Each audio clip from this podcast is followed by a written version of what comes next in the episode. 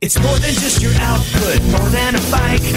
When you hear your shout out, you know it's alright. Put on your magic pants and let's go.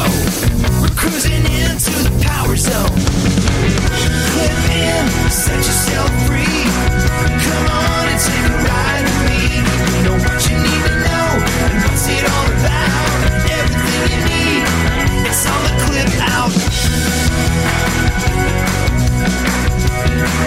Welcome to the Clip Out, episode 100. This is Crystal O'Keefe. And this is Tom O'Keefe.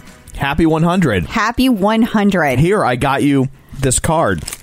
Here you go, babe. That that's not real. That's an imaginary card. Look, this is like theater of the mind. Why you Oh. ruin it for people? Because it's not improv. Thanks, babe. It's supposed to be yes and. Yes, and but I'm not doing improv. We- Clearly. you know what? I got you a pretend card. You didn't get me a pretend anything. uh, I got this whole damn episode together. I sit down here for a good chunk of it, except for the parts where I go and pee. yeah, exactly. So I sit here for a good 80% of it. That counts. So you're welcome.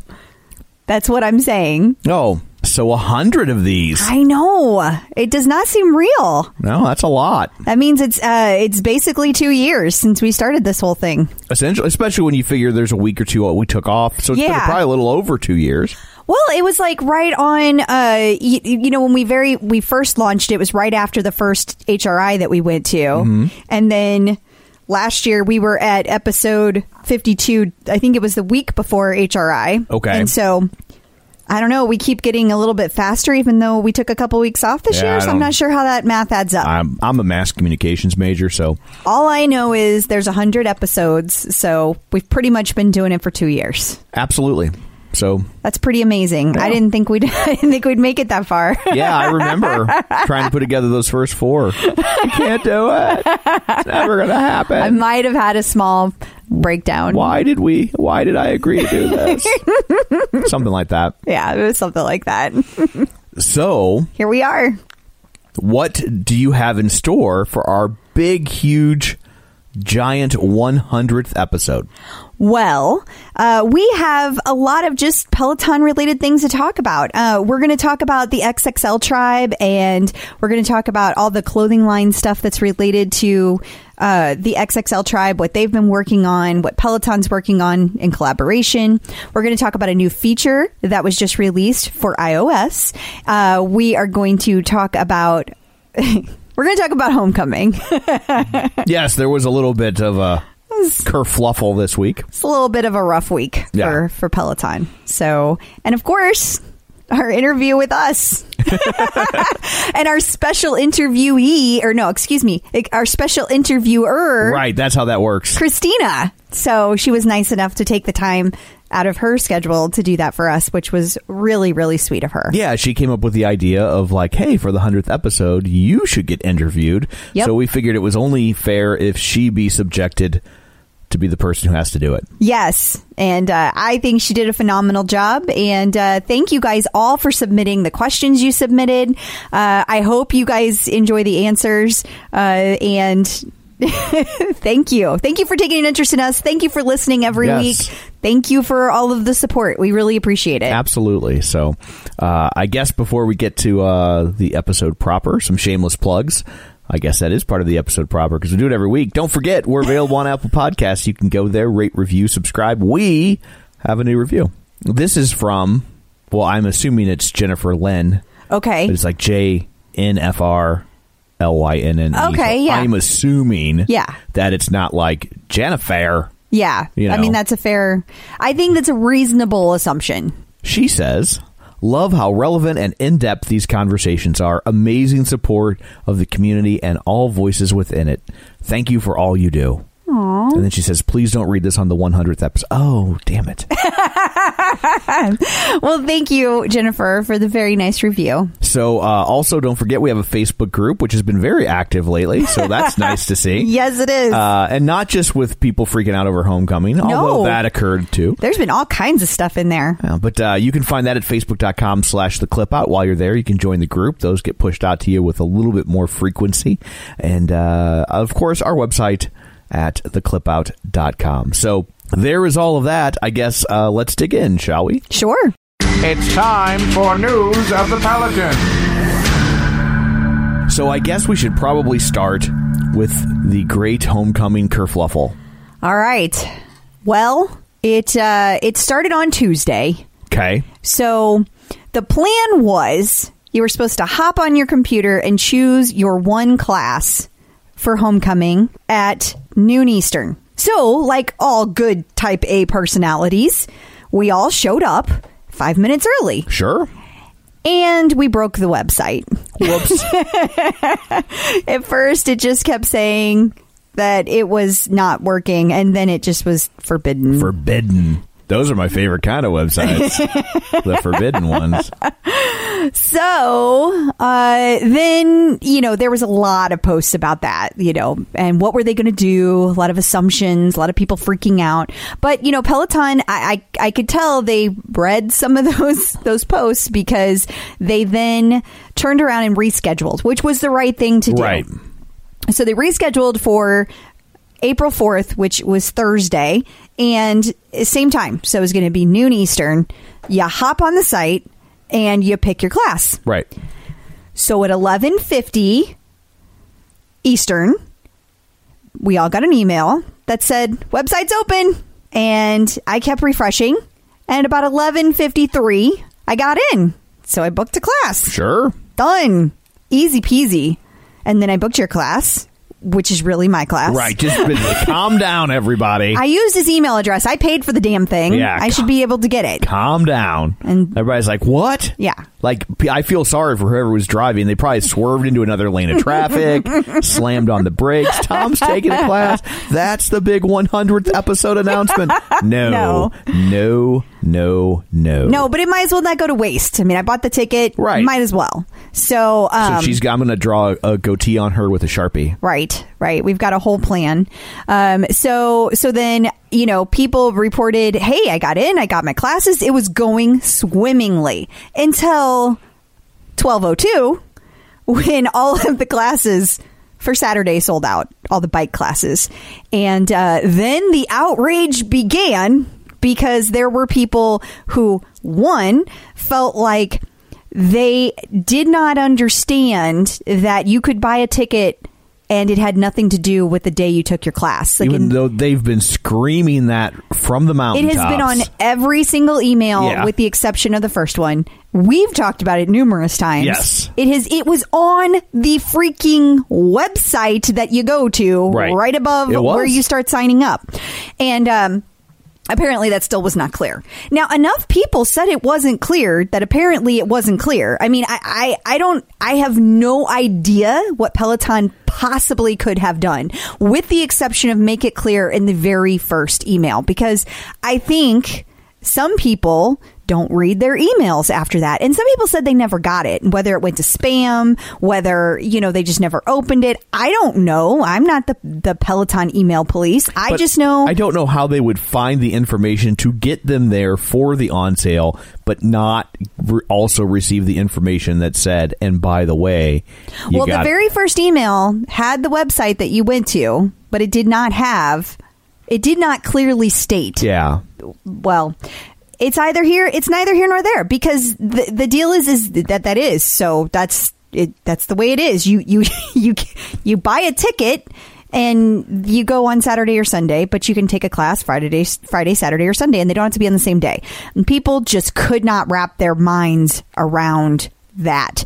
So then the next thing is, how dare you make me take a tread or yoga class when I only own the bike? That was the next outrage because there are no bike classes on Saturday. They're only on Sunday or Friday, and I can't take off work on Friday. Oh, I see. Peloton. I mean, this is not me. This Right. is this is the people who were You were outraged. channeling Yes. the outrage. And um, so they were they felt really upset because they felt like that if you have a bike, you should automatically get a bike ride. Which again, I have no idea where these people got this from because it never said that anywhere. Like I- it, it I- guaranteed everybody a spot, but it didn't say a spot where. and I don't know how you would even what what Apparent- co- code you would write that would say if you're if you only own a bike, then you get first di- I don't even know how you figured Well, that out. I, I don't think that people really thought it through because if you just simply do the math, like they already shortened every single class to 30 minutes, which I mean, I've got a problem with that, but I'm just rolling with it because I'm not going there just to take a class. I'm going there to spend time with people. So, I mean,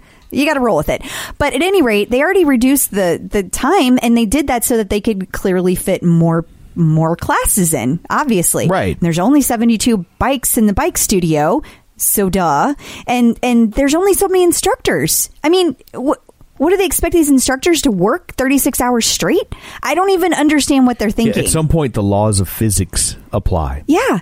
And and and don't forget that the instructors not only are doing the classes they're doing, they also have to show up to the party. And yes, they have to. Like that's a contractual obligation. Yes, they love us, but they're not there for free. Like Right. that's working That's hours. their job. Yeah. Absolutely. And then on Saturday and Sunday, they also have all the instructor talks that they are attending. Now, I don't know exactly what that looks like because the schedule will not be released until April 19th, but I do know that they're going to be there in some form or fashion on Saturday and Sunday.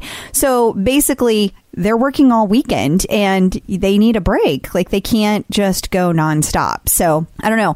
If it were me and I only had a bike, I would use it as an opportunity to try the tread Sure. but a lot of people feel like well i know i can't afford the tread so why would i even why would i even want to i, I mean i don't know to have fun Right. try something new but i mean this is still a minority like i'm making it sound really bad but that's because there were like eight posts in a row Right. in very rapid The succession squeaky wheel yeah and they were very loud takes over the OPP. they were also very, very upset that Peloton opened the website early, which, I mean, I don't know. These things always work like this. Like, is there ever a time that everybody's like, click? Our clocks are not synced. So, Yeah, seven minutes is pretty. Like it's not like it opened at you know at eleven fifty eight.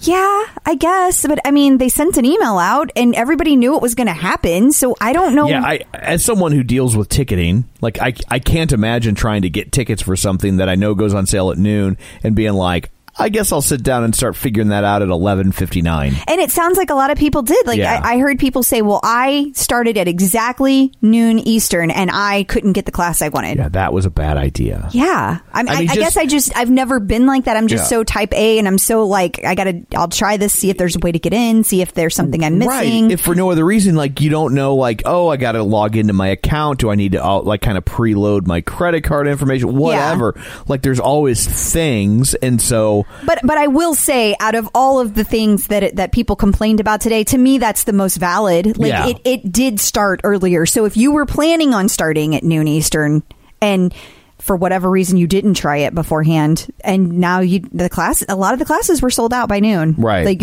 which is when they were supposed to be going on sale. So I do understand the frustration there, um, but there's still. I mean, even after people started all the complaints, there were still bike classes available for Friday. It's just a lot of people didn't want Friday and they didn't want Sunday. So you guys also probably live pretty close to the city if you're only coming in for one day, which means you probably have an opportunity to Right. ride on a more frequent basis than And- people are flying across the country. you know, I don't have a lot.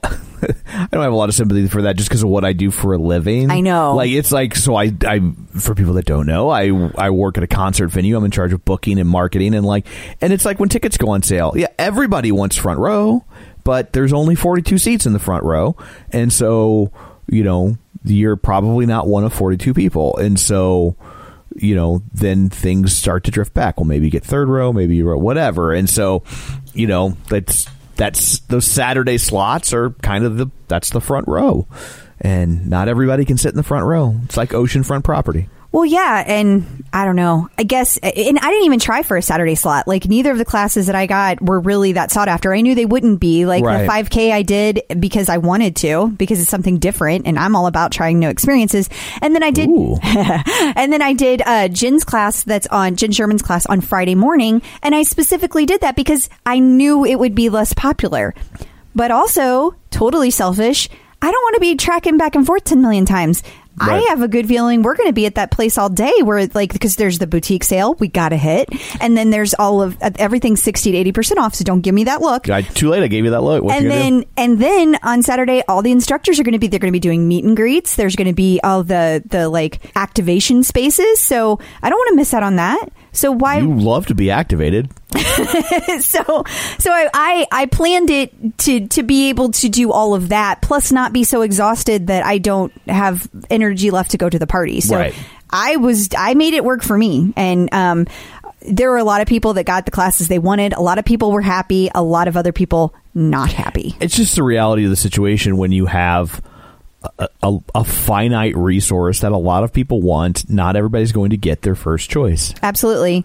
And a lot of people were saying that like, well, I should have been able to to get a bike and and this should have been done just like it was last year. And I was and they were like, it's all the same. And I was like, it's not the same because last year it was 1000 people, this year it's 3000 people. And their smart ass response to me was Oh, so there were only a thousand bikes available. I wish I had known that. I I never I never said there were a Right. thousand bikes available last year or this year. Like Yeah. you made that up in your head. I was just saying there were a thousand people avail like last year that attended versus three thousand planned this year. That's all I said. Right. So Sigh. I know, and and there's a lot of people that are demanding refunds and saying that they're going to sell or trade their tickets. And Peloton thought ahead on this, and they already put this. The date has passed like a month ago Right. that you could trade or get a refund. So I have, I am really curious to know what Peloton's going to do with this because they always have a group of people that are unhappy with it. There's always going to be people that Sure, didn't get what they wanted. It's tradition. It is.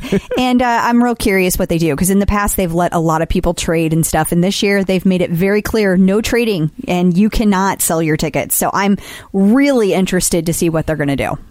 That will be fascinating to see. I think maybe it's time for them to start looking at an actual ticketing company to yeah. handle this. I think that that might, maybe it's like, like even just using like brown bag ticketing, you know, I mean, it doesn't, or brown paper, whatever it is. Yeah, brown brown paper tickets or there's e-tix. There's lots of things. There's lots of 'em, Ticketmaster, I'm sure, would love to be involved with Peloton. Yeah, I could see them taking too much though. Yeah, but uh, and I know everybody hates the fees and whatnot, but part of what those fees go for is for the infrastructure of making a site like that handle a super large influx of people at a specific time.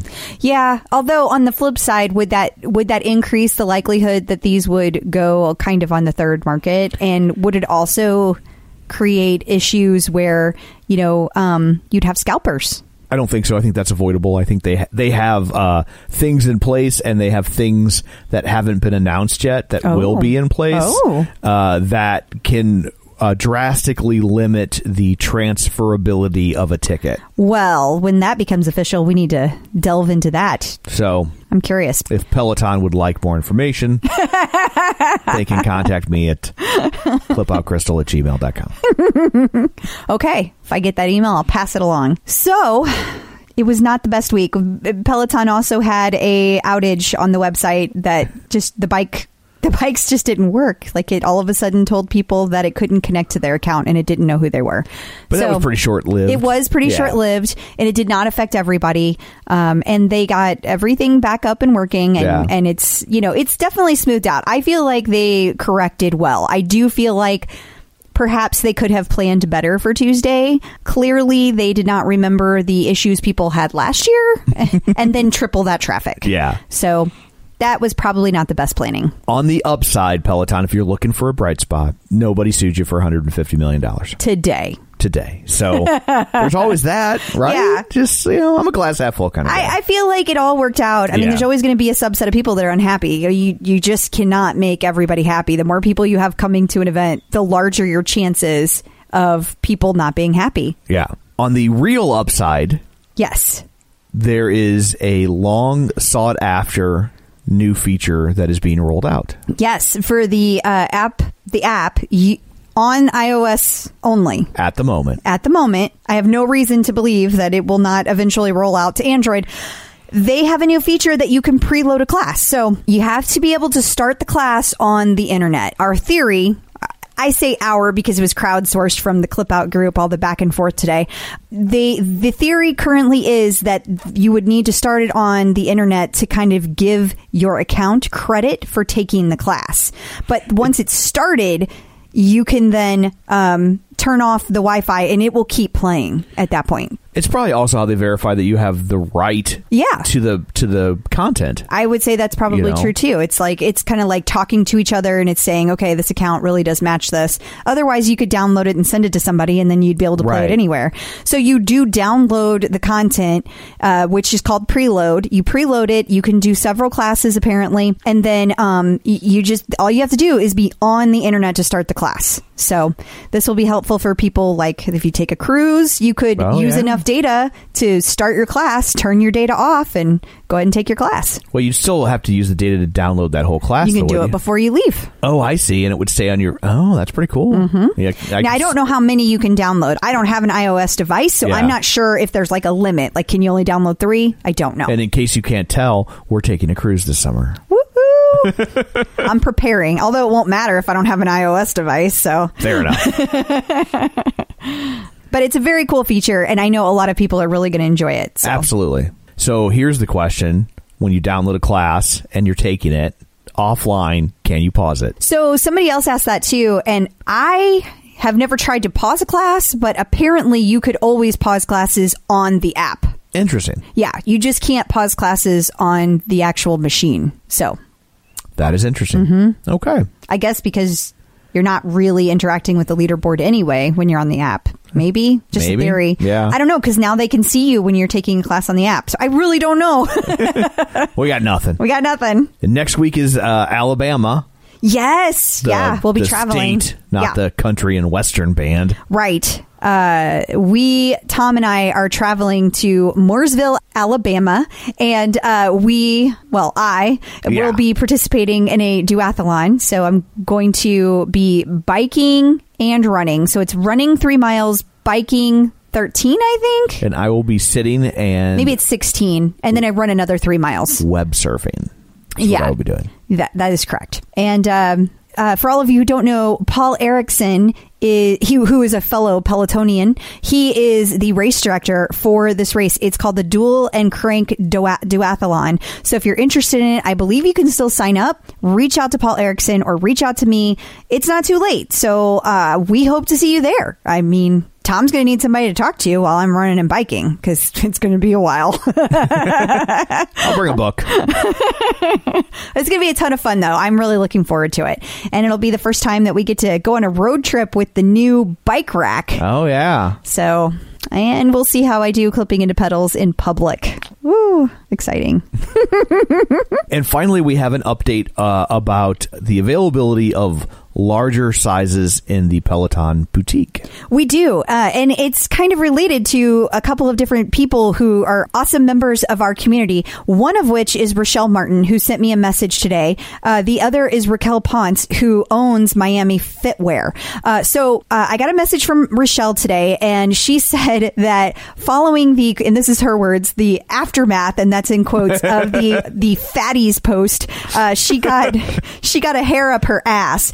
Uh, she decided to make it a mission to fight for her tribe. So she's reached out uh, to several people at Peloton and she landed a meeting with the director of the boutique. Uh, and she pleaded about size inclusivity in the boutique. And apparently, and I, we talked about this a little bit last time. They listened. You know, not only did they listen, but um, they are working on putting the larger, more inclusive sizes in the the boutique as soon as possible. And it sounds like it's going to be in the fall collection.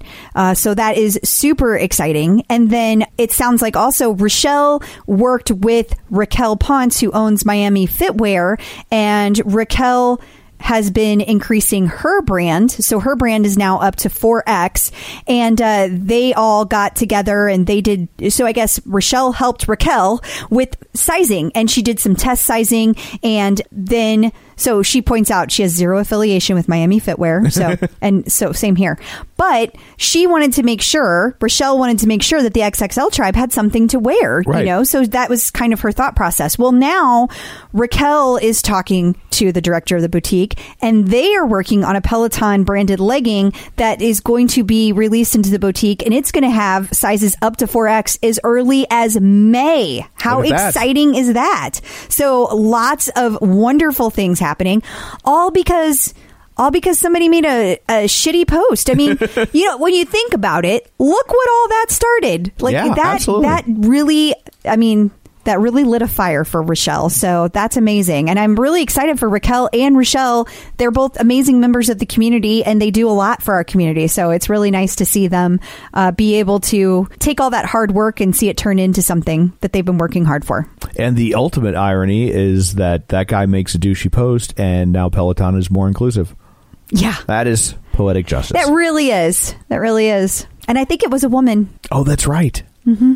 I just assumed it was a guy, That's right. which is fair. It is. Yeah. For sure.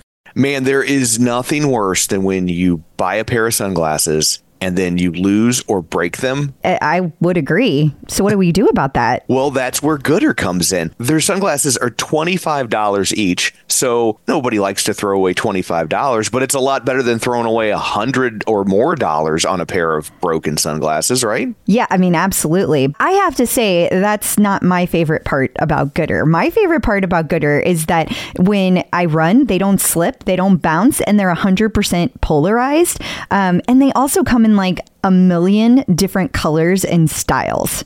For your $25, you're not sacrificing comfort, safety, or style. If you want to support the show and pick up a pair, Goodr is giving the Clip Out listeners free shipping on their first order. Just go to goodr.com slash TCO. That's G-O-O-D-R dot com and use code TCO to get free shipping. Gooder offers a 30 day money back guarantee and 100% satisfaction. Find your pair at goodr.com slash TCO and use code TCO to get free shipping. If you're looking to avoid carbs, it's always a challenge trying to find bread that fits in with your keto lifestyle. Right, because you want to make sure that it tastes good and you want to make sure it has good ingredients. So I think Hero Bread does both. Especially when you're in the store, you are overwhelmed with bread choices. Yes. And I've had other breads before that claim to have low net carbs, and you are certainly sacrificing taste, texture, size. Yes. None of that with Hero Bread. No, because sometimes on the ones that have the low net carbs, they have like no substance to it. It's like eating air. It is. And Hero Bread actually really tasted good and it felt like a solid piece of bread. Like I did not feel like I was giving up something. I was surprised at how big each slice of bread was. Here's the real test of a piece of bread. I didn't make a sandwich with these. I just had toast. Which you love because you have toast almost every day. I do. It was the best textured bread of this sort that I've ever had. And if you're doing the math, it's zero to one grams of net carbs, zero gram sugar, and high in fiber. So don't give up being a breadhead. Hero Bread is offering 10% off your order. Go to hero.co and use code TCO at checkout. That's TCO at H E R O dot C O. Checking in with the Peloton community. So, uh, joining us today via Skypeophone is Christina Ribeiro. Yes. They do it right? Yes. She was she was giving me instructions off the air, and uh, and that was I'm glad I got that close.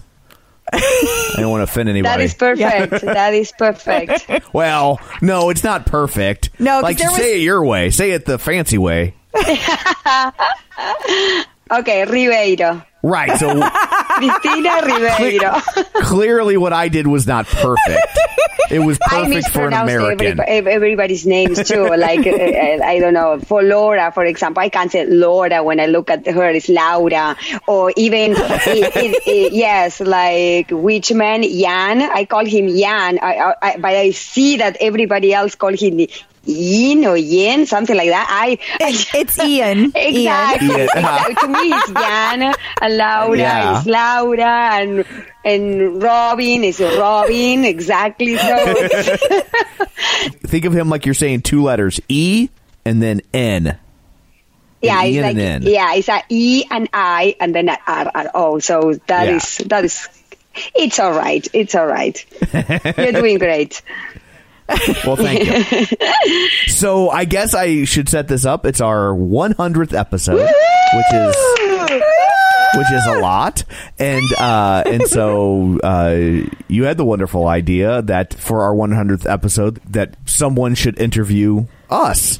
I guess people we were like, well, we'll put it out there and see what people think, and but people seem to want to know things, and so uh, So here we are. so here we are. Well, so, I I really really appreciate that and your great attitude about this because we have been listening your podcast like forever and there's always like another episode and sometimes when you hit a tenth, let's say an eightieth or a ninetieth or something, it's like you are hitting a hundred rights or something like that. So I say, oh, it's the Right. eightieth episode. I have to listen to that. Like I don't know for me, for me it, it is kind of a, a thing. And then, but they always say, but when are they going to be interviewed? So when you were, I was suggesting interviewers for you, Crystal, and I mentioned, well, when will you be your turn? Because there are things that I really wonder. I would love to know. Like you know, you give this opportunity to all the writers or some writers to to open up and you interview and we get to know them deeper and it makes a, a, a better connection than when you see them on the bike or off the bike but with you everybody knows you. Everybody loves you. But i don't know everybody knows you that deep.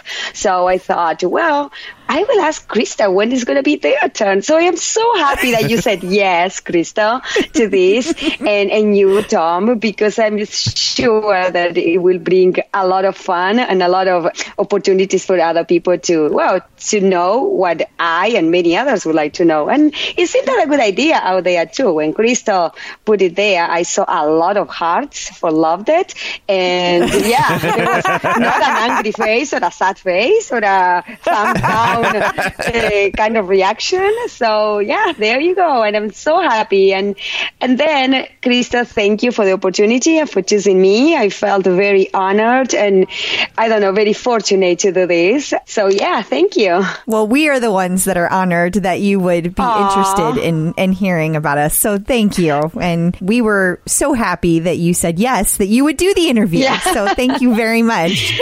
my concern now though is that if your theory is people love us but they don't know us, once they know us, Are they are they still going to yes, love us? will they continue to love us? Well, Oh, I'm sure they will, and even more probably. Or if there's anything that they didn't want it to know, for example, well, it's just their problem, right? Like, they, one thing is for sure, they are not going to go to the OPP, and so they are not going to say anything there. I, I, I, I, I don't believe so. It's not going to be that tragic. Uh, that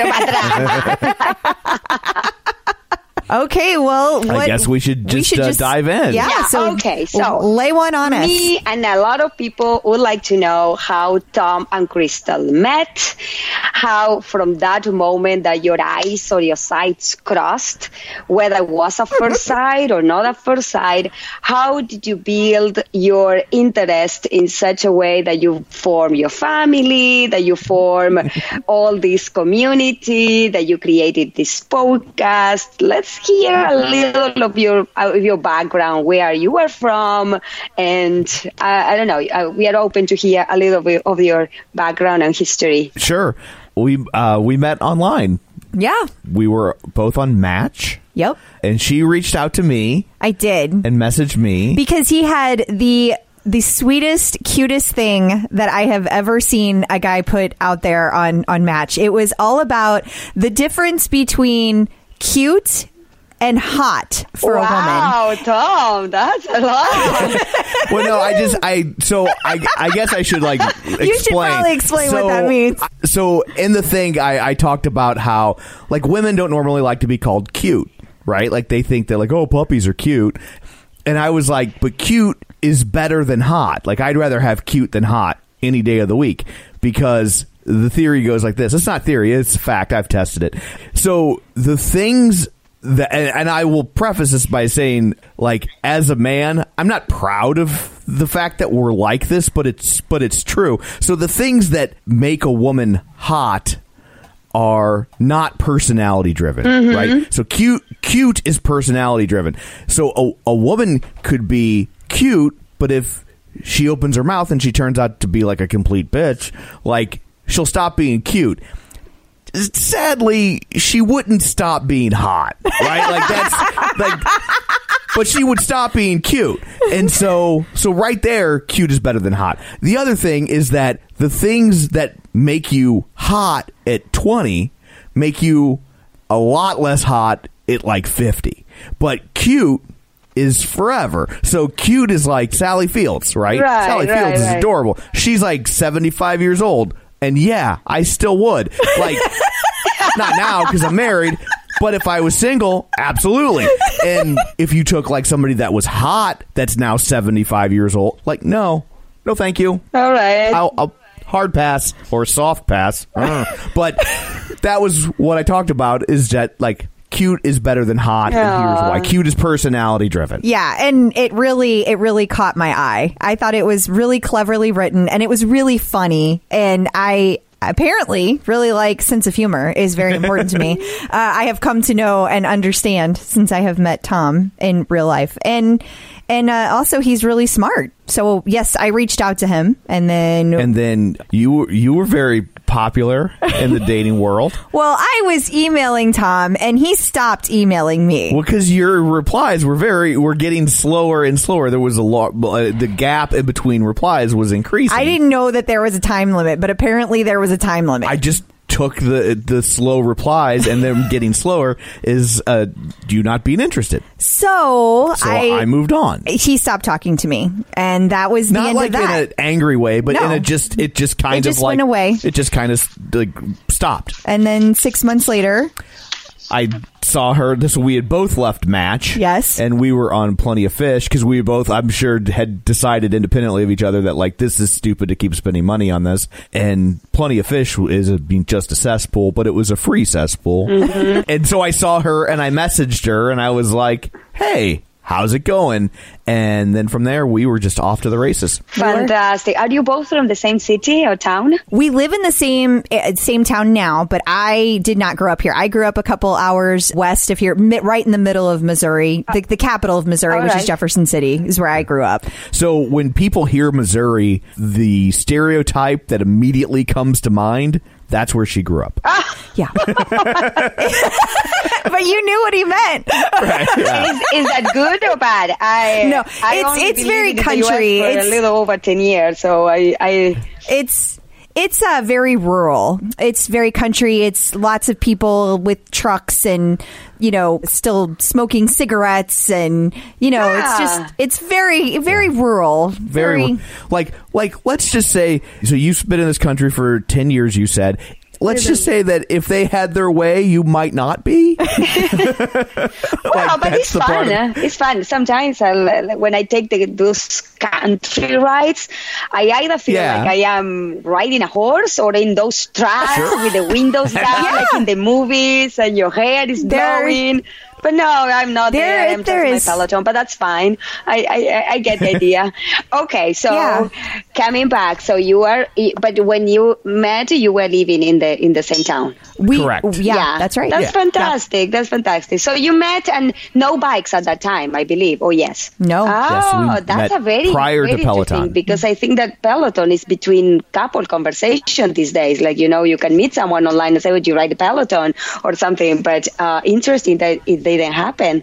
So there were other things that called their attention. That's fantastic. that might be for the best Yeah. like if you were as into peloton then as you are now and then you talk to me and i'm like i don't really do any of that Yeah. like Yeah. you might be like eh, maybe not I, I was a little unsure when you didn't like to do anything outdoors. Like I it was a little, I was a little, yeah i remember Mm. my eyebrows were up. I wasn't sure, Right. but we made it work. yes we have Oh, okay, fantastic. So from them, from there, like you meet, you make a family, fantastic. You now got into Peloton, uh, and something that you always ask people: How did you get into Peloton? Yeah, so I was I've struggled with my my weight my entire life. And as I became an adult it just got worse. And I'd have a kid it got worse. And so as time went on I, I would like go back and forth. I would lose weight I would gain weight. I'd lose weight I'd gain weight. And I liked being active but it was difficult to be active because it was hard to find the time. And after you have kids like trying to get to the gym trying to find time to do anything. So I always loved spin class when I was going through my active phases. Mm-hmm. So I started looking for spin classes and I couldn't find anything that worked with my schedule because I get up early, I go to work early, I come home early, and just nothing was working. One day, as in the middle of my searches, there was Peloton came up on a Facebook ad, and I was like, Tom, I need this. like, I need this bike. I know I need this bike. And I was just like, well, you've got this elliptical that's been sitting there caked in dust. like, what makes this Classic. different? Yeah. I mean, Classic, like, and I wasn't trying, I wasn't trying to be a jerk, but it, like, but that's just the reality of the situation. And, Yeah. and, and, you know, it's the same conversation or debate people have, whether it's with a loved one or just an internal debate of like, you know, the whole clothes hanger thing. And, you know, we certainly, you know, went through that and you were just like, look, I really like spin and I think I would do that way more than I would, you know, the elliptical's boring mm. and this has this other component and you love tech and gadgets and things.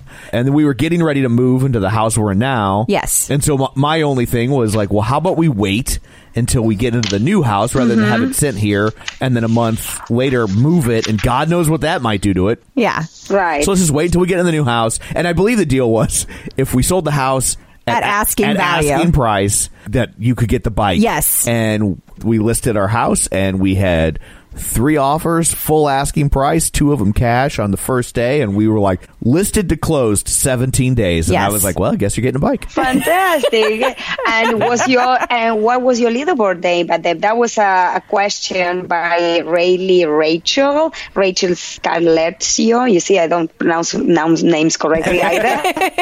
Fair's fair. yeah, fair is definitely fair.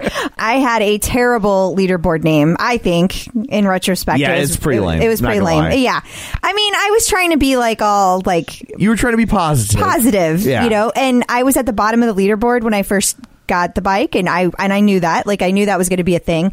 But I felt pretty confident that you know through working out I was going to head up the leaderboard. Therefore my leaderboard name was headed up. It was terrible You no, were never excited about terrible. it. There are no terrible. Was I think that there are no terrible leaderboard names. There are more easier or more difficult to say or to pronounce or even to see. But if it's something that you thought and is related to you, Crystal, is not terrible.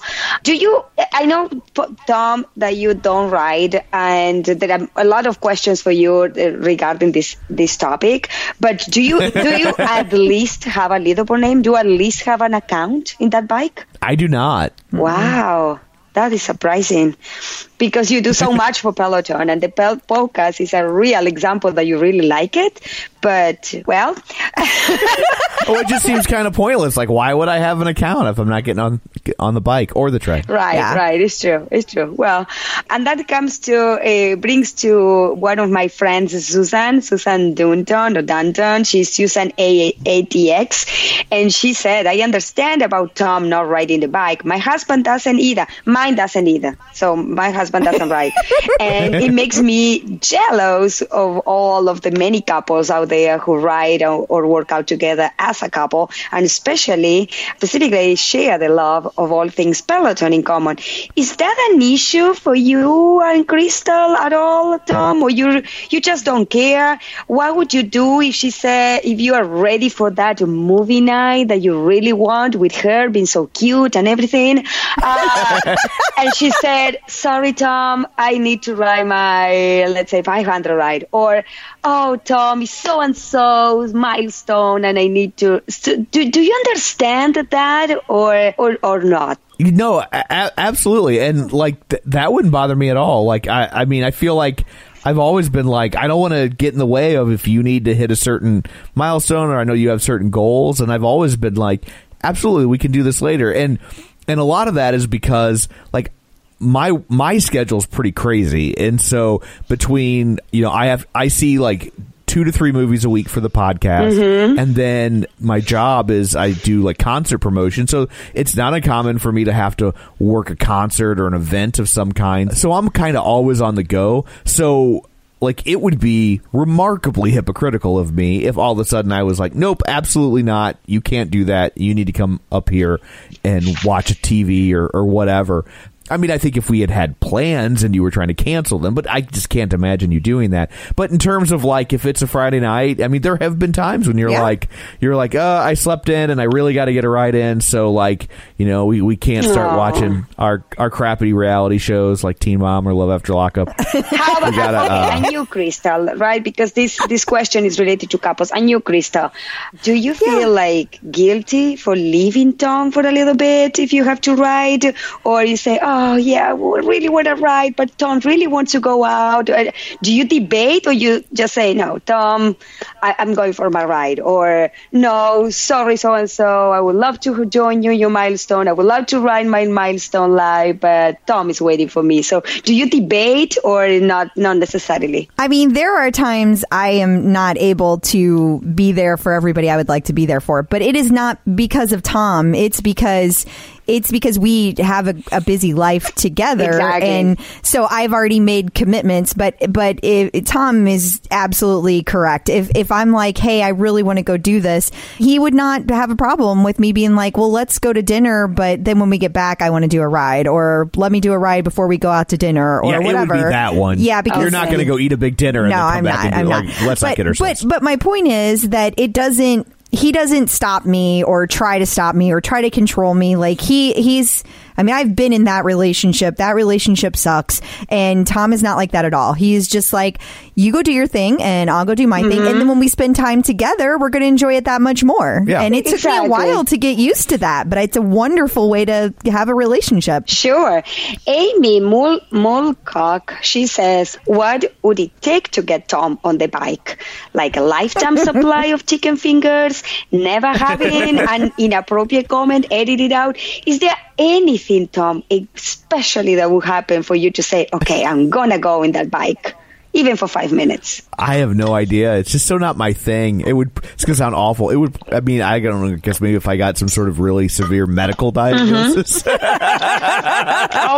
I might be. I might be like, okay, I guess I got to start. Gina, Gina Mitchell, she says, any chance Tom would do a fun walk on the thread? It's a walk, Tom. It's not It's a walk, Tom. But that just kind of like doesn't that kind of take the fun out of it? That's like you, I always tell people when they ask me this, I'm like, but you don't want to hear Harpo talk, right? Right. I mean, I would get over it, Tom. I would get over it. I'd be okay. So that's kind of where I always land on that. Right, perfect, perfect. So, do you have any fi- favorite activity, Tom, apart from the podcast? Peloton related, but not necessarily riding. Uh, like me? Yeah. I well, I mean, I think, I mean, I love doing the podcast. That's fun. I I love seeing people's reaction and how much people seem to like it. But that's Peloton related, but not the podcast. I, I would have to say, honestly, is going to HRI now homecoming. We've been twice, and I both weekends were great. We had a blast both times, and so uh, I honestly, I, I really look forward to to going to New York and seeing the people and going to the events. It's so great getting to know everybody, and Tom's not shy, as you might have picked up on. so he he really enjoys getting to know everybody, and I love it too. And so even though he doesn't ride the bike, he really likes, especially people that we've already talked to on the podcast. It's so mm-hmm. nice to be able to put a face with the name Yeah. and like actually have a conversation. It's awesome. All right. Do you have children, right? Yes. Yes. Okay. Well, how many children? I have two boys, and she has a girl. Okay. And do your kids have any interest in Peloton? This question comes from Sonia Norman. And she's kind of asking because it seems that she has teenagers and 11 year old and uh, say that Peloton might be cool, but she's so obsessed that maybe that's why they don't even want to try. So she wonders if her ki- children are normal because of that. Well, I think ours are abnormal because they won't do anything with Peloton. Yeah, they're they're fairly disinterested. I could Oh. see my youngest son Brian maybe at some point. Yeah, Right. I think we. Yeah, he's, done he's done it a few times at the tread. Yeah, and, and he it- does like the running on the tread. Yeah, and enjoyed it, but it's just not like it's never become a routine for him, and and he's all about routine. yeah, and where Sydney is like, no, no, she way in has hell. zero interest in She exercise. ha- like you got a better chance of getting me to do it willingly than her. Okay, Yes, well, that's- let's, let's talk accurate. then to Krista because she's the rider anyways, right? That's you fair. see that Tom is not uh, motivated at all to get in the bike, but maybe one day, Tom, is going to be like, I don't know, maybe more people than it was in the turkey burn ride the day that you hop on. I am sure of that. There's no question. So, Krista, what is your favorite ride, your favorite class, your favorite time to ride, if any? How long you like to ride? Multiple rides, once in a while? What's your routine? in Okay. bike? I really like to ride first thing in the morning when I get up, uh, regardless of what time it is. But, you know, during the week, that's 5 a.m. for me. And I love to ride then. I love to ride with all the different instructors. I like to get a nice variety of workout. But I also really enjoy the Power Zone training because it's so effective. Okay. We just recently did the latest Power Zone challenge, which was eight weeks, and my FTP went up 5%. And it's just nice to see Wow, that um, that's, that's that impressive. payoff. Yeah. Well, it's just it's just cool to see like that hard work Of like course. actually translated into numbers. It's very cool, and um, so I really enjoy that. I love love love Sunday mornings with Jenn Sherman. Like I. I wish that I could do that every time she's live. Those are the most fun rides. It's like a party on a bike and it's it's not exercise. You know what I mean? It's just a great time. I Who think cares? yeah, I think that you are not the only one who wished that Sunday was every day. Like all day in the week. yeah, that's true. I relate. That's that's true. So yeah, and then I love to get my runs in. It's actually, I mean, it's like how first world problem is this? Like I don't know which workout I should do today because I want to do them all. right, right. Okay, and then that comes to again, Susan. Well, this question that, about the favorite ride about from me and many others was from Diane Kasalski. So thank you for that. And then Susan also wanted to do what is your morning routines like and i think this is for both. Susan is kind of interested in that type of people's stories so maybe you can tell us. So you get up at five no you, you, you should get up at 4.30 or 4.15 i don't know. I get up at 4:45 actually, and I have everything kind of already laid out, Okay. and, uh, including my little protein drink that I drink on the way down to the bike or the tread, and then I hop on, and I usually do about 45 minutes to an hour, and then I go upstairs, and Tom's already started for the day, and then we both get ready, Yeah, and then we get ready, and then and then I leave. I normally come make it downstairs before you do Yeah. because you're still getting all fancified. do you work So at the same I'll- place No. no, no, she's she has a job that pays her like a grown up, and I, and I have the fun job. but uh, so I'll come downstairs and like you know pack my cooler and make my breakfast and or heat up my breakfast. You she makes it, but Uh, I, yeah, I, I do. Uh, I do food prep for him every week. I make this thing. This like it's actually healthy. Yeah. That's the funny thing. It's like it's bacon egg cups. I make in the little muffin pans, Mm. and uh, it's. I mean, it's it's healthy because it's eggs and bacon, and there's nothing terrible in it. But it's also bacon, and there's fat. So it's like you know. one strip of bacon. Yeah, Like, it's just one not strip. like it's Uh, yeah. Anyway, I make those on Sunday, and then he eats those all week. so. Yeah, and then I'll make your coffee. Yes, Typically, yes. sometimes I forget, but I'll make your coffee, and then you come down and then head off to work, and then I take the kids to school. Yep. Mm, That's us. fantastic pretty much it. and what do you guys do for a living I work at a what's called a mid-size arena, so it seats about ten thousand people, and I do all the booking and marketing for that arena. nice nice job Yeah, I always tell people it beats having a real job. And I have the less exciting job. I am the project manager at a at a healthcare company here in St. Louis. oh okay I always tell her that what it lacks in excitement, it makes up for in money. It's a good partnership. Yes.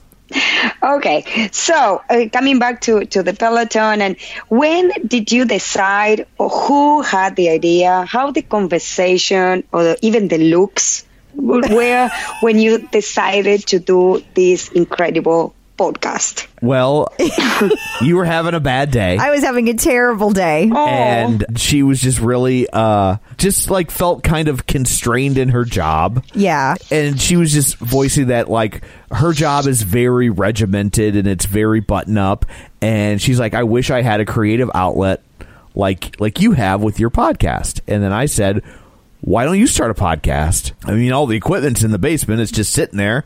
Like you could totally do a podcast, and you. And I was just like, but what? What would I even talk about? And I was like, why don't you talk about the bike?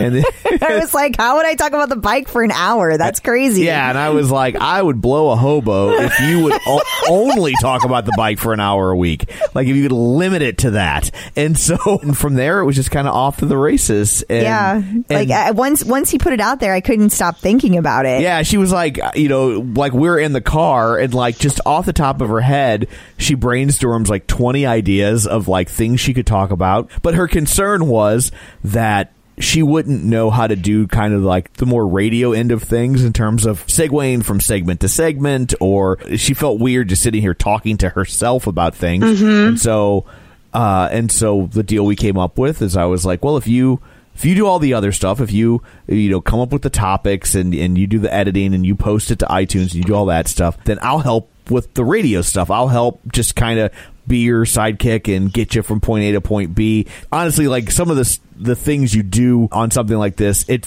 it feels unnatural. It does. because it's not it's not a natural conversation. But it, once you do it for a while, it becomes natural, and it's it's our job th- to theoretically make it make it feel natural. But just the way you kind of just stop and then go. Right. And in this other thing, you know, Yeah. like you would never like really talk like that, but to the listeners, it sounds okay. And so I was like, I'll help do all that and make you not feel weird. I'll try and make it funny. And Crystal, what what was your background in podcast? Because even if I had that idea, I would not know how, how to start, even open an, an, an podcast. I I had no idea. So I, I started researching and Tom doesn't do the technical stuff for for his podcast either. But we have a friend named Kevin and Kevin I I just started asking Kevin all these questions and basically he gave me lessons. He taught me how to edit, he taught me how to make the website. Like he made the templates on the website and he taught me how to do everything. He would like do it once in front of me and then like I would do it and then he would be like, there you go. And then off I went. Yeah. And that is incredible. That's- Is there any connection with Disney by, at, at all about? Someone was asking that question. If some people don't know already, what is the Disney connection all about? Oh, I think it's just because uh, like I'm a giant Disney nerd. I love. I'm wearing a I'm wearing a Disney hoodie right now. Yes. and I I love Disney, and I especially love Disney World. Like I I love just how well that park is run and the thought that goes into it, and it just Disney World is an unending source of fascination for me. Uh, and in a lot of ways, more so than their movies. Like I, I really just the things they have done in that park. there's a lot of details Yeah. there and if a lot of things that people don't know unless you research them or or you might hear about them but there's a lot of really cool things that are there that is beyond the ride itself or beyond the rides themselves. And also it's just it's a fun place to go. And Yeah. so it, tom loves pop pop culture. Tom loves disney. And so we end up talking about it a lot because what happens with anything that we talk about is Tom turns it into pop culture or Disney or movies or radio because Yeah. that's what he relates it to, and so that's why we end up talking about it a lot. And then we, of course, we got engaged there. Well, there's that, and yeah Yes. which was which was really like that was part of my master plan i was like well if i propose to her at disney world I, she will forever love Disney World, and, and we can go as much as I want, and it worked. and it totally worked. Oh, that's so fun. That's so cute. And what has surprised you the most about doing the podcast? oh, that's tough. This comes I- from Kathy Earl. Earl. I think for me, just people's reactions to things. You know, you know what's funny is that I will be sitting there like Sunday morning after I've done my ride. I'll just kind of be relaxing, and uh, I'll just get a random message from somebody, uh, and we're in the middle of a conversation, and I had no idea. Like they just got done listening to the podcast, and they'll be like, "No, that's not true," Yeah. or or no, no, you've got this all wrong. This is really what happened, and it's so funny. And yeah, people will be listening to the podcast and then reach out to her and respond to it in real time for them as they're listening to the podcast, kind of forgetting that like we're not doing it at that exact moment. Mm-hmm. It's not live. And so they'll just be like, like, oh, I don't think that that's true.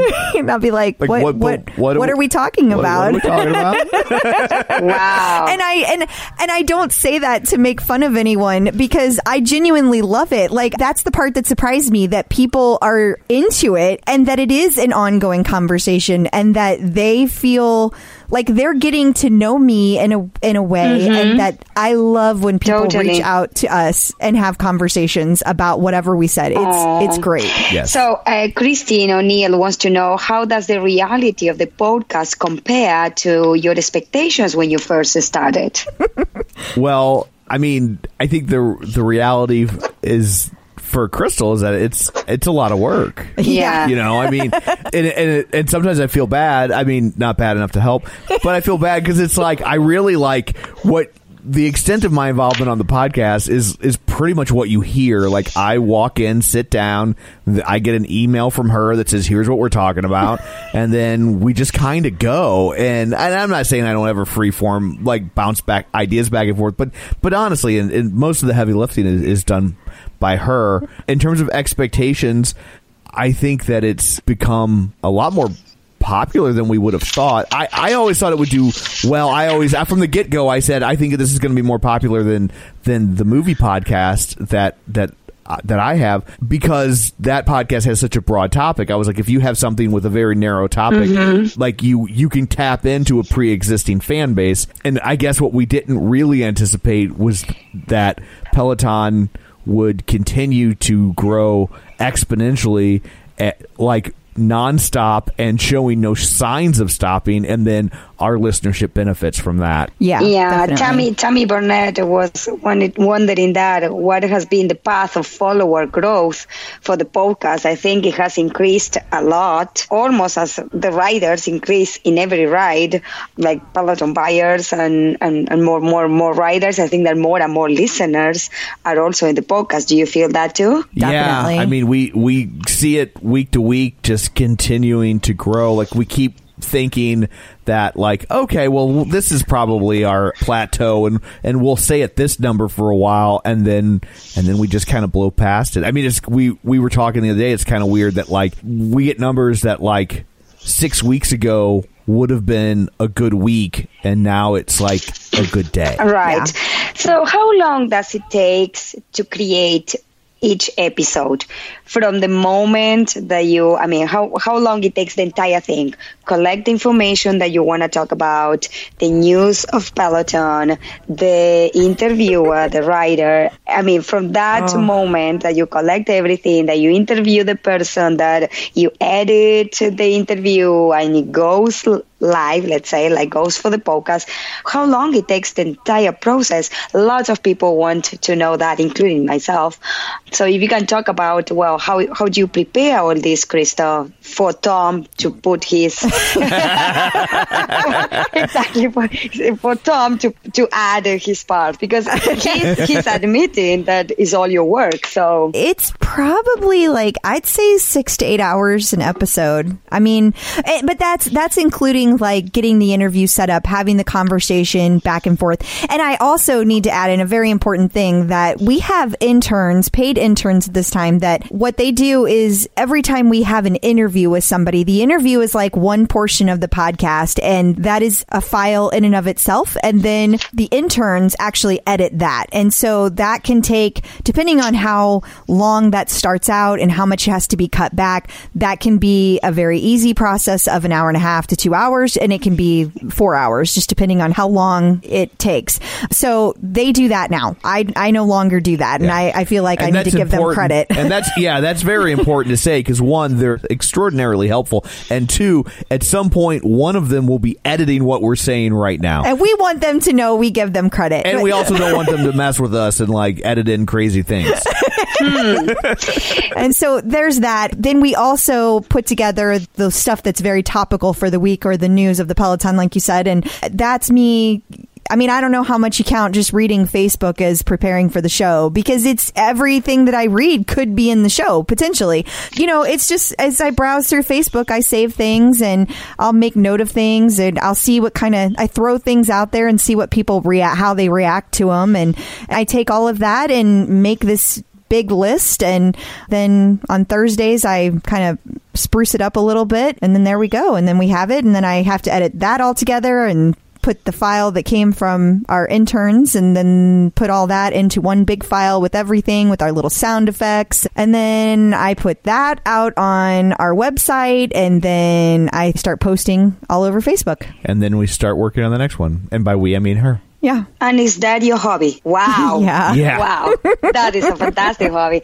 What are the challenges of doing the podcast? Christine O'Neill wants to wants to know. It seems that it's uh, yeah, it's a lot of work. You still enjoy, you still love it, you will continue doing it. It's your definitely your thing, but there should be something there that is difficult at times, I believe. Yeah, uh, scheduling scheduling interviews is really hard because we have a very crazy life and everybody else does too. It's not just us. And so, you know, you have time zones thrown in there and all the different kids on our side, their side and it's hard. It's hard to it's hard to set up Oh, times yeah, and absolutely. it's exhausting.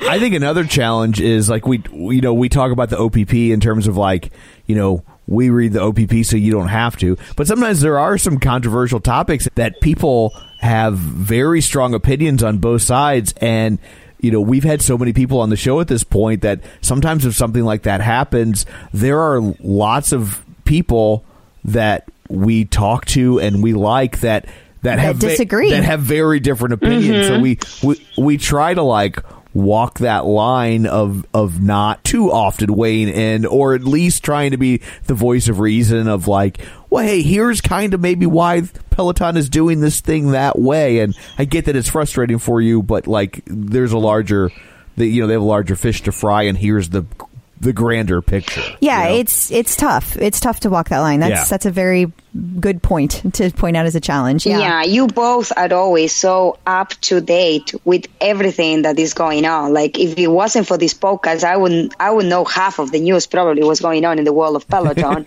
That's why it's easy for me to listen because well I can do it in the car or while I am cooking or in the kitchen or doing something around the house. So I, I don't have to read anything really. But it seems that you do have to read a lot. And do you research or is like do you Google something that is related to thread, that is related to Peloton compared to gym or something, and then you throw it there, like you take it like like you know following everything so you can or whatever you find by coincidence or randomly you just put it out there. it's inter- as time has gone on and we have interviewed more people uh, it's w- one thing that I love about the podcast is everybody that well not everybody but most of the people that we have had on the podcast have become invested in the show and and because of that the, and when I say invested I mean like emotionally invested they they enjoy it and they they want to see it succeed as well. And so people just start sending you things. Like I get messages from people all the time. Somebody will be in a locker room and overhear something, and I will get a message, and it's like, "Guess what I heard today?" Blah blah blah, Wow, and wow. and I mean that happens all the time, and I mean it's like I find out from so many people. And and so yes i'm always reading. I read the opp i read i read all of the groups. I, is any group i'm in i'm reading. And so if people are talking about a lot of stuff you know that tends to be what we talk about because Right. that's obviously on everybody's mind. But i do get a lot of information from other people. Nice.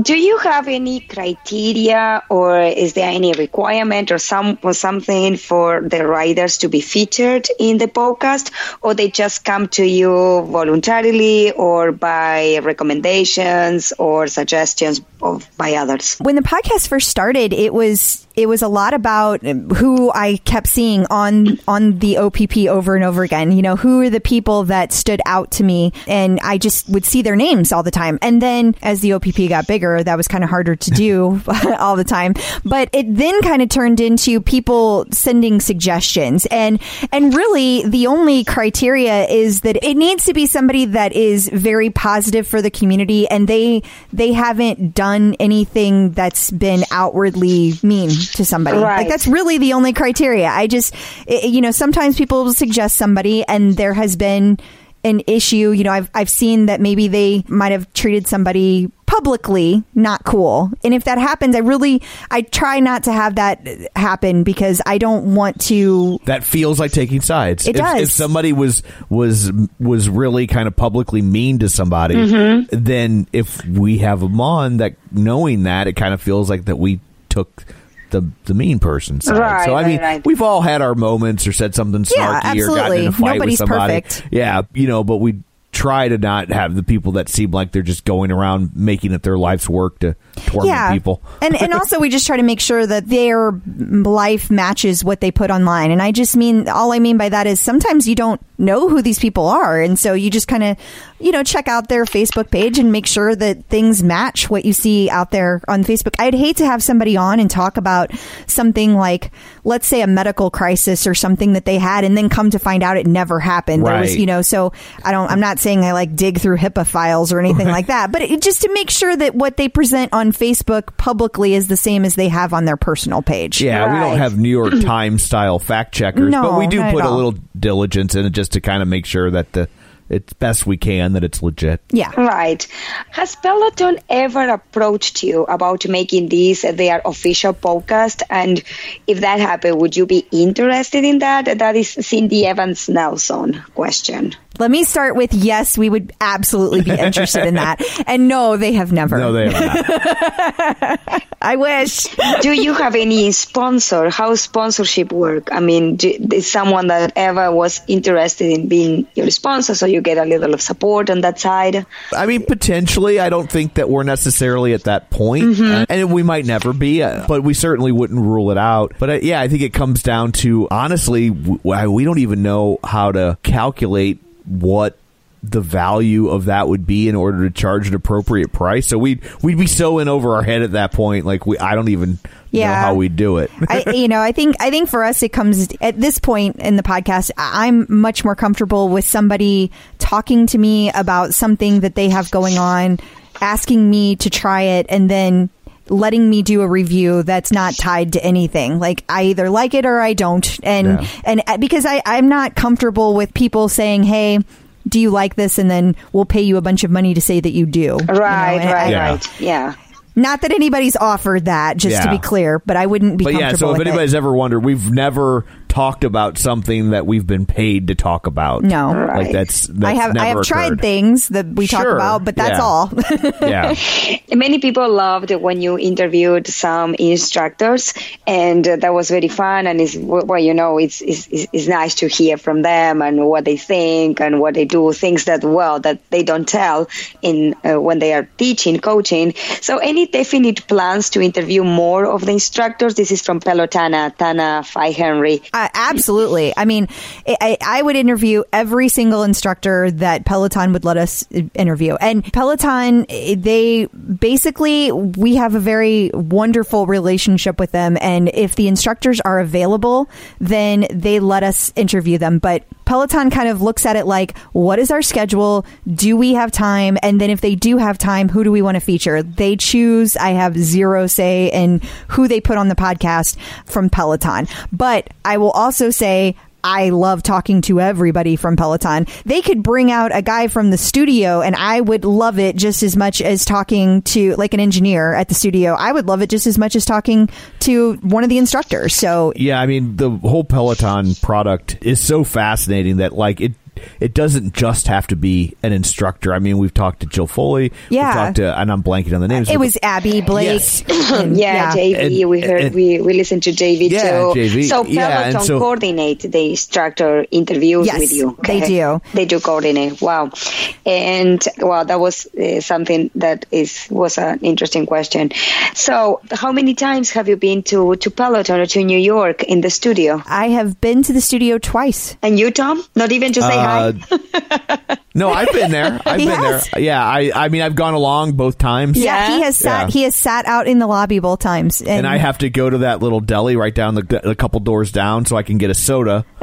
so I've I've sullied the lobby of Peloton with, With- outdoor sodas. with with Oh. soda instead of having a, A fruit smoothie. juice or smoothie. There we go. I don't even know what they're called. nice. You know that uh, uh, this is, comes from Gina Mitchell. There are few stories about instructor-rider interactions that have become folklore at this point. Have you two had any crazy fun encounters of your own?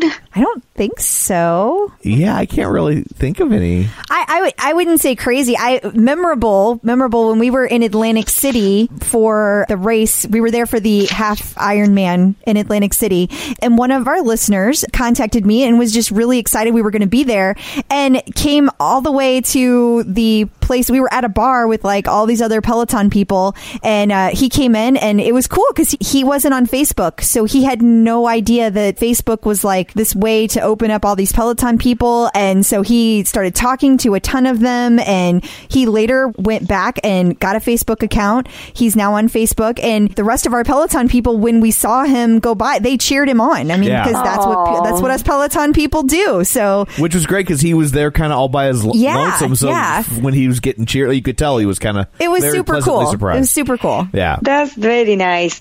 How would you to advise people create local Peloton communities? This came from Jamie Greb- Greber.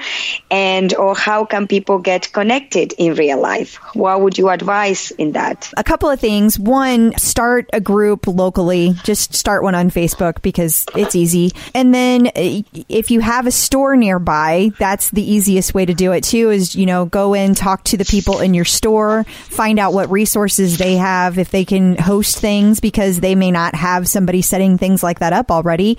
And you can be that person. Also, just post. You would be surprised how many people will tell you they are from your town if you post it on the OPP. I mean, there's a hundred and fifty thousand people out there now. So if you post, "Hey, I'm from such and such place," I guarantee you're going to get at least one response, and there's your friend. You know, so that's how it starts, and then it grows from there. Nice, nice. Do you have like a Peloton bucket list? Something that you want to do this year or sometimes in your life Peloton related? I would love to interview every single one of the instructors. I would like to visit the UK studio and any other studios they have. I would like to go to the UK. I would like to go to the Canada showroom. I mean, I know they have more than one, but I'd like to go to one of them. I would like to spend an entire weekend with all of my friends at Peloton without having to like have like the big crowd of like 3,000 people that we're apparently going to have for homecoming. I would love to like just be able to take all the rides for as many times as I wanted. That's what I would love to do. Nice. If you have the chance to uh, post a Friday feature, if there's a feature that you would like to, you to see on the bike or something, what would that be? That music thing that they just did was pretty cool. It was.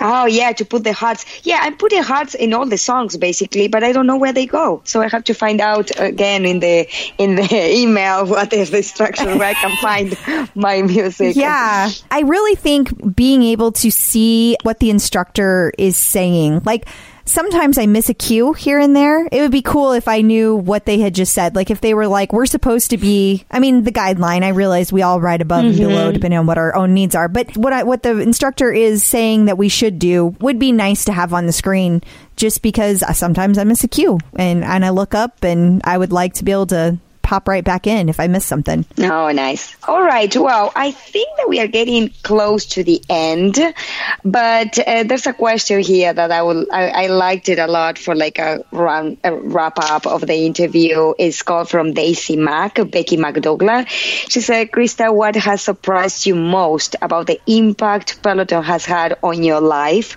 And uh, I like this question because it's not only bike, tread, or something, but also the podcast that open up so many windows and doors for you to meet more people and to have another type of interaction that not everybody has. And if you had to tell someone in one sentence about Peloton, what would you say? what has surprised me the most about the impact I, I everything that the more that i the more that i put in the more that i get. I so clearly remember the very first time i rode 75 miles uh, in one day and i was trying for 100 i didn't quite make it. I remember that like there were other there was a ton of people doing it on another another day and they got so much love. And I was like man how did they make all those friends? Like how did they how did they do that? You know? And I I was really envious of that because I wanted to be in this community. Not necessarily I wasn't envious of that person or that group of people, but I was just like I wanted to have connections. And so I think what surprised me the most is that by putting in the work of the podcast and by having this connection is something that I get to share with Tom every week. It's also something that I get to reach so many people. I get to find out about so many people. I get to get to know so many people. And I think that's been a huge impact for me. Nice. And Krista, is there a very memorable moment? Uh, you know, those Peloton moments that you will never forget and you will always cherish for the rest of your life. Do you have one of those that you would like to share? I'm, uh, gosh. Maybe when Tom said yes to the podcast. Which one are you thinking of? I was thinking when we got to go to HRI and host that Q and A with John Foley, that was awesome. I think It that, that was. was great. Yeah. That I mean, It was. that was that was great. To, that like I still remember we were th- there the year before. Yeah. and we had recorded some interviews. We hadn't even assembled an episode yet. Nope. and we were talking to people saying like, "Oh, we're starting this podcast," and we got a lot of those polite yeah. nod and smiles, like, "Uh huh, sure, okay, sure, why not? Uh, sure, you are." You know, but you know, a lot of people go around spouting stuff that never happened. So like, I I get. And they didn't know who we were. and nobody knew who we were, Like, and so they uh, were just we were just random people talking yeah. to them And but I also remember JV came up to us. yes, And uh, and like because we had already talked to her a little bit, and so and she was very polite, and I think it helped that she saw us in real life and we seemed normal, so we tricked her. And then to think that, that we went back a year later and were invited by Peloton to interview John Foley. to co-host a Q and A with the CEO of the company. That was, um, I mean, it was amazing. that I, you know, like it was very flattering, and It it was was. kind of a Cinderella story moment. It and, was. and it was just, it was a nice validation of of what we do. and that Peloton at least likes what we do. You Yeah. know, like that's that's pretty cool. Yeah, we And were was- all very happy for that for you. Like we always always talk about like that was very very nice and great and awesome to see and to for Crystal and Tom to have this opportunity that was brought by them to us. Uh, so yeah, I, I I understand that. Yeah, I think it's a it's a great memory and something that will stay forever because we can always go back to that episode and listen to it over and over. It won't be removed. So. Um, we have a picture of it on our wall in our in our house. Yes, we do. So, if you had to tell someone in one sentence about Peloton, what would that sentence say? Peloton is life changing. Nice. And you, Tom? I, I, I always feel weird, like encouraging people to use Peloton since I don't. Like it feels really hypocritical. But like I think that find an instructor that you like. Find a tribe you like. There's so or group or there's so many fascinating little offshoots of Peloton that have started. Whether it's you know for for moms or doctors or Jewish people or like there's all these like fascinating little like subgroups of like I like Peloton and I'm part of this other world that have grouped together because I think ultimately that's what keeps people coming back to the bike is they they find their own community within the world of Peloton and they end up encouraging each other to continue. That's fantastic. I think it was kind of a paragraph there. Um, but Yeah, that's well, that's how I am. You know how I am. yeah, Yeah. we take it. I, I'm sure that Daisy Mack, that she wanted one sentence, she would be happy to hear all that uh, as well as everybody. There were lots Uh, of commas. there- Yeah. Lots of commas. a run-on sentence. Is there anything else that you two lovely people, amazing people, great friends would like to add for all of us to know about you? I don't know. I can't No, I don't. I don't think so. I mean, we're we're open books, so anything. Yeah. If anybody else has questions, we're always here. But we would like to say thank you. Yes. Thank you, Christina, for doing this, and oh, thank you Oh, I- for anybody listening. Yes. And I feel like you felt when John Foley wanted to interview Oh. with you. Oh, like, this is this is a really no seriously. This is a real peloton moment to me, and I will never forget this. I will always cherish, and I will always be so appreciative, thankful, and unfortunate for doing it. Um, I, I'm truly, truly honored to, to, to do this, and, and and and I don't know that it came so spontaneously for an idea, and it actually really happened, and I, I, I was, and I'm still so excited about it, and and, and thank you for, for giving me this happiness and this moment that that well, even if I, I, I- I wasn't really planning on getting here, but just to be chosen by you and kindly asked by you that really really was very sweet and warm. Impossible to not to say yes. So thank you you too for for all you do for everything your hard work all that is not seen like you know in the backstage like well we will always be thinking about this podcast in a different way after hearing everything that you have to go through all the time that you have to spend. So we, we will always be thinking wow she is really incredible for doing this and she has an incredible Tom by her side who supports her on and off the bike. When she's on the bike he's here she's there cheering. When she's off the bike they're doing something together. It adds to your life it adds to our life. So that is great. Really really it's, it's, it's amazing. Thank you Thank you. Thank you. it's Gonna make me cry. All well, right. I guess, uh, it's, I, yeah, like I, I forgot. Like I guess I have like You have normally to- I wrap it up. I didn't wasn't in the mode because I was answering the question. yeah So yeah. uh, I, I guess we're out of questions. Yep. And thank you very much for doing that and for corralling those questions and caring enough to want to talk to us. yes, definitely. All right, thank you. And where do I find you if I need to reach out to you? How can I find you? Uh, you can find me at facebook.com slash crystal d o'keefe you can find me uh, on instagram or twitter on the bike or of course the tread at clip out crystal It's so weird to say it in this part of the show. I'm afraid people are going to turn it off because I'm forced to have it. Uh, you can find me on Facebook at uh, facebook.com slash Tom O'Keefe or on Twitter at Roger Kubert. And yeah, and never on the bike. Fantastic. All right, see you in any of those places. And you know what? Since you're here, do you want to tell people where they can find you since you did all this? yes you brought all this together They can find me in Facebook, I guess, in uh, in one of the groups that I am member, JSS Tribe, Power Zone, Connecticut group, the Moms group. I, I belong to all those those, those groups. Uh, I I don't have. I mean, I do have an, an an Instagram account, but it's only to see and read, and I don't know how to post there. I, I don't want to get in there, but or on the bike. I am Lil Powerhouse, so follow me on the bike, and you will find me all live or, or OD uh, early in the morning, preferably. But if not, well, in the leaderboard, in any of the structures that I ride often with, I am. well Awesome. awesome Well, thank you very much. yes thank you and i think we need to have you back at some point for So we can a pri- actually interview you. Oh wow!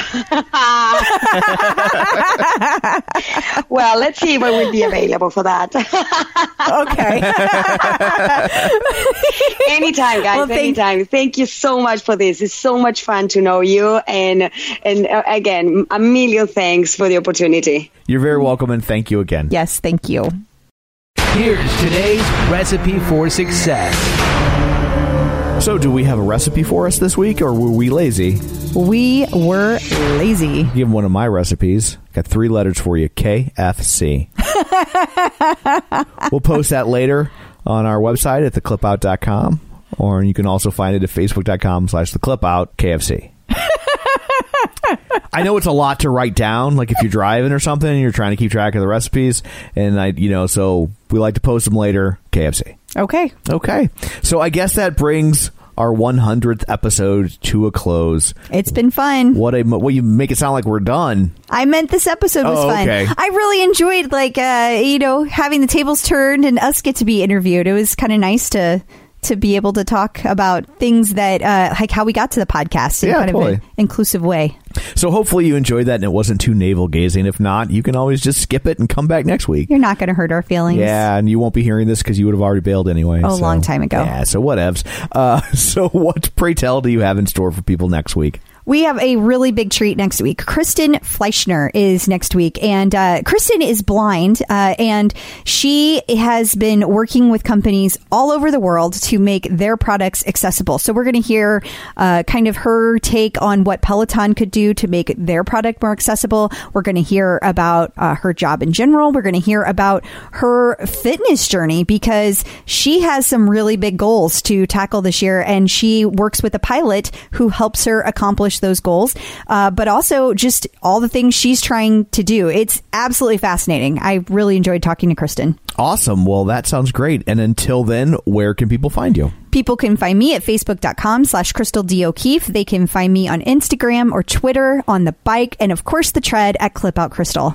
And you can find me on Twitter at Roger Kubert or on Facebook at facebook.com slash Tom O'Keefe. And you can find the show online uh, at theclipout.com or at facebook.com slash theclipout. While you're there, join the group.